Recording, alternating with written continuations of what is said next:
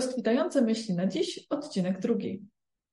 Jeśli potrafisz o czymś marzyć, to potrafisz także tego dokonać. Któż to powiedział? Walt Disney. Wszyscy chyba znamy Walta Disneya, ale czy zastanawiamy się tak naprawdę, kim on był? Słyszeliśmy na pewno o Disneylandzie, może część z Was była w Disneylandzie. To jest właśnie osoba, która stworzyła to miejsce, o którym wszyscy marzą, o którym marzą przede wszystkim dzieci. Jest to twórca jednej z największych e, wytwórni bajek. Ogólnie, jeżeli chodzi o przemysł rozrywkowy, to nazwisko tej osoby jest słynne, znane na świecie.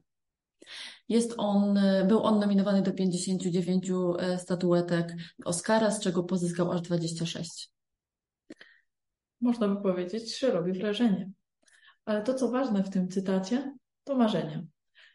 Czy spełniliście już wszystkie swoje marzenia z dzieciństwa? Czy właściwie je pamiętacie? Bo często jak rozmawiamy z innymi osobami, słyszymy, że w zasadzie to oni nie pamiętają, bo to nie było ważne. To jest bardzo ważne.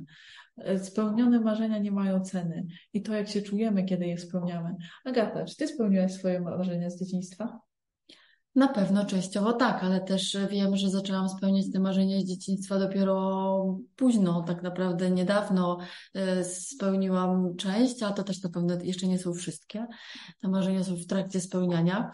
Jednym z moich marzeń było posiadanie e, super ekstra fajnego roweru, którym będę mogła pokonywać trasy, których nie mogłam pokonywać posiadając swój e, rower taki, który kupiłam sobie kiedyś ale zawsze marząc o nim były ważniejsze wydatki, były ważniejsze pomysły, nie miałam czasu, generalnie nie miałam takiego mm, właśnie takiego celu mistrzowskiego, po co mi ten rower jest. I jak sobie określiłam, po co on jest, zaczęłam marzyć, to postanowiłam i, wtedy, i wtedy y, zakup tego roweru poszedł bardzo szybko, bez zastanawiania się i było to spełnienie jednego z moich marzeń, a takie uczucie, jak kupimy sobie coś albo spełnimy to marzenie, to jest bezcenne. Ciężko to z czymkolwiek porównać.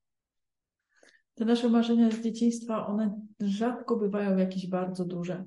Możemy zacząć od tych małych rzeczy. Jednym z moich marzeń, e, kiedy byłam małą dziewczynką, było posiadanie aparatu typu Polaroid, czyli aparatu natychmiastowego. Kilka lat temu kupiłam sobie na urodziny właśnie taki aparat i to jak robię nim zdjęcia, to jest największa frajda w życiu, a aparat kosztował chyba 300 zł. A najciekawsze jest to, że jak teraz patrzę na Martę, albo jak sama o tym mówię, że marzenia powodują taki błysk wokół. Jak widzicie w kimś taki błysk wokół i takie nieraz nawet wzruszenie, jak realizujemy sobie te marzenia, to to jest coś najcenniejszego, co możemy mieć. Dlaczego więc mamy sobie to odbierać? I tutaj pojawia się pytanie, co trzeba zrobić, żeby marzenie się spełniło. Mogę powiedzieć od razu, że marzenie samo się nie spełni. Żeby marzenie mogło się spełnić, potrzebujemy przekształcić je w cel, a następnie stworzyć dokładny, precyzyjny plan działania. Każdy krok który będzie następował po sobie i zacząć od absurdalnie małego kroku, od którego zaczniemy. Są marzenia większe, marzenia mniejsze, niektóre trzeba tak skrupulatnie zaplanować. Jak macie e, taką tendencję i bardzo lubicie planować, no to zaplanujcie to krok po kroku, a może uda Wam się część z tych marzeń spełnić spontanicznie. To też jak, jak najbardziej do tego zachęcamy, bo tak jak powtarzamy, no to nie ma, e, ten smak spełnionych marzeń jest fantastyczny. Spełnione marzenia nie mają ceny i z tym Was dzisiaj zostawiamy. Dziękujemy.